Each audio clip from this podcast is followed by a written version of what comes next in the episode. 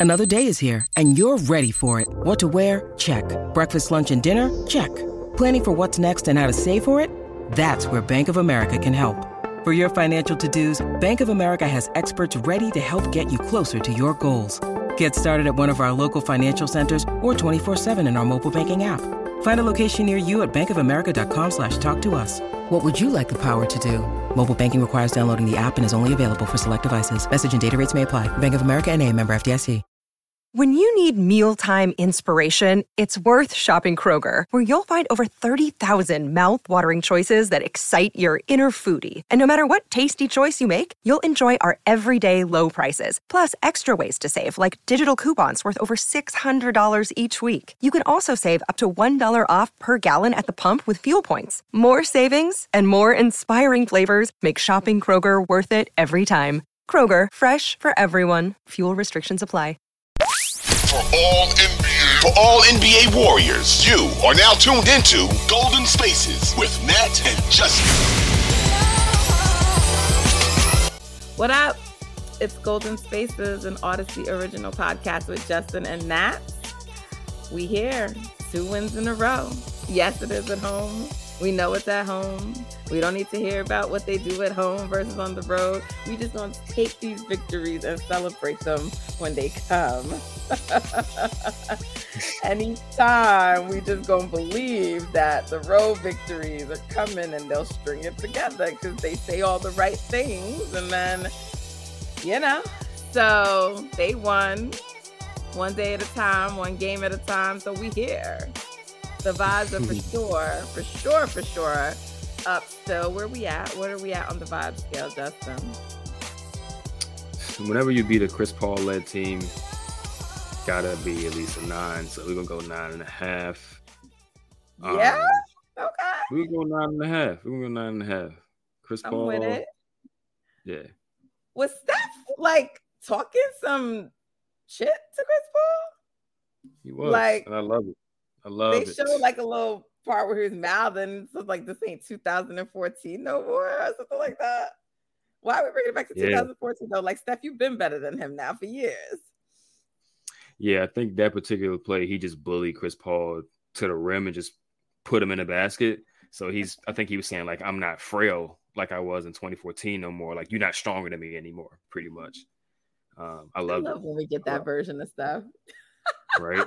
Chris Paul brings it out of him always, always. It takes me back to that kick me off the court again, Yeah. 2019. Yeah, love it. You think he'd learn. You think he'd learn. But apparently not, Justin. He has not learned. But what did we learn tonight? That uh Klay Thompson is still a bad man. I mean, we already knew that, but killer, knew that. killer. I mean, is that do you think that's the reason? Not that like I mean, I thought Steph was still like very good tonight, but I feel like when he sort of sees it's one of those Klay nights and Klay is going off, he just kind of like, all right, I don't need to like do as much tonight. And he just lets Klay like, is that what you saw? Yeah, for sure. Like Klay was hitting some crazy shots in the first half, heavily contested fadeaway threes and stuff like that. And Steph was like, all right, I'll just pick my spots, which is what, you know, a superstar is supposed to do. Like if you need him to go superhero mode, then he can do it. But if he has someone else who's stepping up and it's their night, then he was letting Klay do what Klay does. In the second half, he was a little bit more aggressive, and Jordan was a little bit more aggressive in the second half too, because they were not really letting Klay get his stuff off in the second half. Um, and that's yeah, that's exactly what I saw from Steph.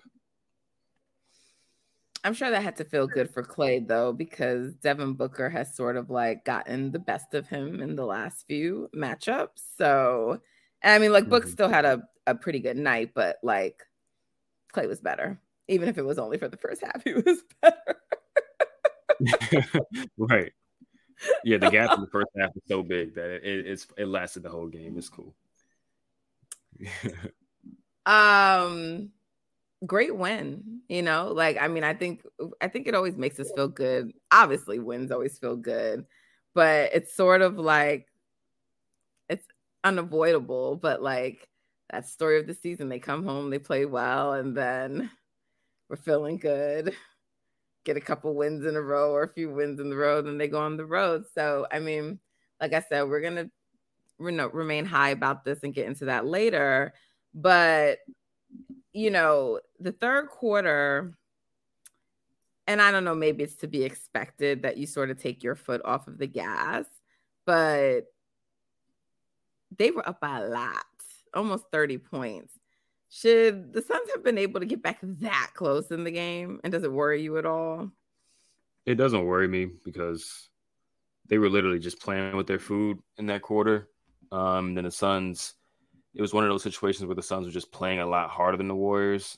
Um, and on a night like this, where they had a, a, a really tough win a few nights before, and you know they're just kind of riding the wave of, of Klay in the first half.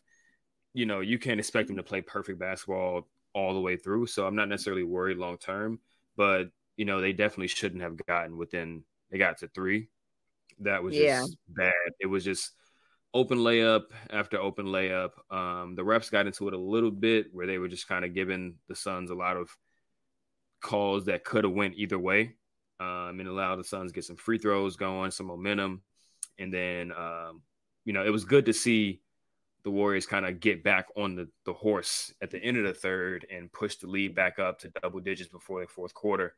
So that is more encouraging than uh, than the other aspect of it is being worrying, you know. So it, it, happens sometimes, but it was just it was just a bad stretch of basketball for them defensively, and that's the main that's the main thing. Yeah, you mentioned like you know after you know gritty tough game they played like the other night. Um, you know who was not a fan of that uh game they played the other night? Our friend Hollinger. Here's a little snippet of something he wrote about the Dubs. What do the defending champs do when they get Steph Curry? Why, of course, they lose to the Lakers and Thunder and get blown out by the defanged Grizzlies and then puff their chests out because they scraped by the Bucks without Giannis. While we're here, the best way to prove somebody isn't a rival is definitely by dedicating an entire podcast episode to talking about them. Okay, he didn't spend the whole episode talking about him. But that being said, what is wrong with this man? Like, why is he so obsessed with the Warriors? Who isn't obsessed with the Warriors? That, yeah. I mean, can you imagine actually taking the time to write that? I couldn't, but John Hollinger, he just, you know, he has his he has his feelings for the Warriors and he doesn't hide them. And that's just it is what it is. That, that guy, he's yeah, funny guy. Talk about incapable of any objectivity. People think I'm bad. Woo! Woo, Justin. We see it all the um, time. Um, we try to point it out, and they they say we got the the Homer glasses on, and it's it's clear agendas out there in the in in media all over the place. So yeah, you know, people sure. see it, people know when they see it. For sure. Mother's Day is around the corner. Find the perfect gift for the mom in your life with a stunning piece of jewelry from Blue Nile. From timeless pearls to dazzling gemstones, Blue Nile has something she'll adore. Need it fast? Most items can ship overnight. Plus, enjoy guaranteed free shipping and returns. Don't miss our special Mother's Day deals. Save big on the season's most beautiful trends. For a limited time, get up to 50% off by going to Bluenile.com. That's Bluenile.com. Um, well, shout out to Jordan Poole. He made you tweet. you said it's an exhilarating experience with Poole. What did you mean by that, Justin? Yeah, it's it's a roller coaster. It's up and down. The highs are extremely high, the lows are extremely low. Um, and it's rarely just smooth sailing. It's one or the other always. And you know, he's a, he's a young player. He's starting to get back into what is going to be his consistent role from this point going forward. Hopefully, you know, Steph and Klay both stay healthy and it kind of locks those three into their roles. But, you know, he'll have a few possessions where he's just throwing passes that don't seem to be going to anybody um, other than the other team or out of bounds. And then he'll have a few possessions where he just hits 30 foot bomb, you know, just off a catch and he'll have a possession where he just goes straight into the to the rim and takes the bump and lays it in. He'll have a possession where he gets a shot thrown completely off the glass. So, like I said, high highs, low lows, um, extremely high variance player, but he plays a, a high variance play style. So that's what's kind of what it's going to be. And you just hope that over time he can just settle into his his game a little bit more, like Steph did, whereas like that, there's not as much variance, right? His floor is elevated to a certain level um, consistently, and you know, it just it's going to come with time because he's still really young. Yeah. Well, shout out to him though because he was pretty big in the second half, and um, Warriors got the W. Shout out again to Klay Thompson, 38 points in the victory tonight. Is there any uh, any other players that stood out to you tonight? Um, you know, Draymond does his typical stuff on defense. He was kind of all over the place. Two steals, three blocks. Andre was huge defensively as well um, against those second units.